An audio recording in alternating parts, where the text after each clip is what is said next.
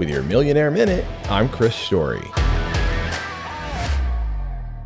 No matter what your bank balance is or what your asset value looks like on paper, you're already a millionaire. Wait, how can this be?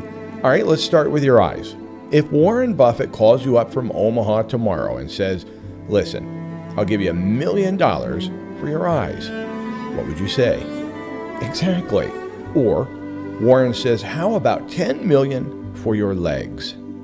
All right, all right, hold on. 20 million for your prefrontal cortex. Now you get to keep the rest of your brain. You'd tell Warren right where to go along with his money. Being a backyard millionaire starts with your state of mind. See yourself as already a millionaire because your health is your wealth and the money will follow.